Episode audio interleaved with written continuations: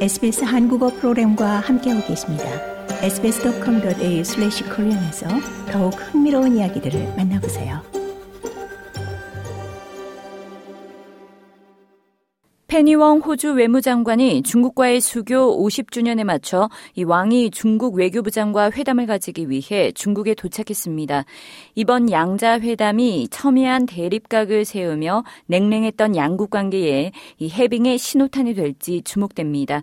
베이징에 도착한 웡 외무장관은 그레이엄 플래처 중국 주재 호주 대사의 환영을 받았으며 오늘 밤 왕이 외교부장과 만날 예정입니다. 왕이 외교부장을 만나기 전 냉각기에서 벗어날 것을 고대하느냐는 질문에 웡 장관은 얼음은 녹지만 천천히 녹는다고 답했습니다.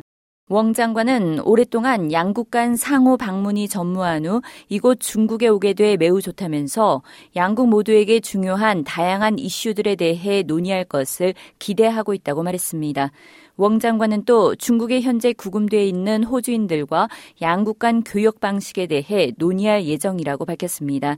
그는 무역 장애를 없애는 것은 양국 모두의 이익에 부합한다고 우리는 믿고 있다고 강조했습니다.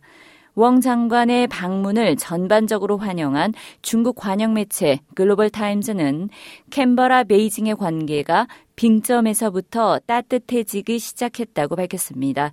양국 관계는 2018년 말 중국 통신 장비 기업 화웨이의 호주 5G망 참여 금지에 이어 무역 갈등, 코로나19 기원 조사 등으로 악화돼 왔습니다.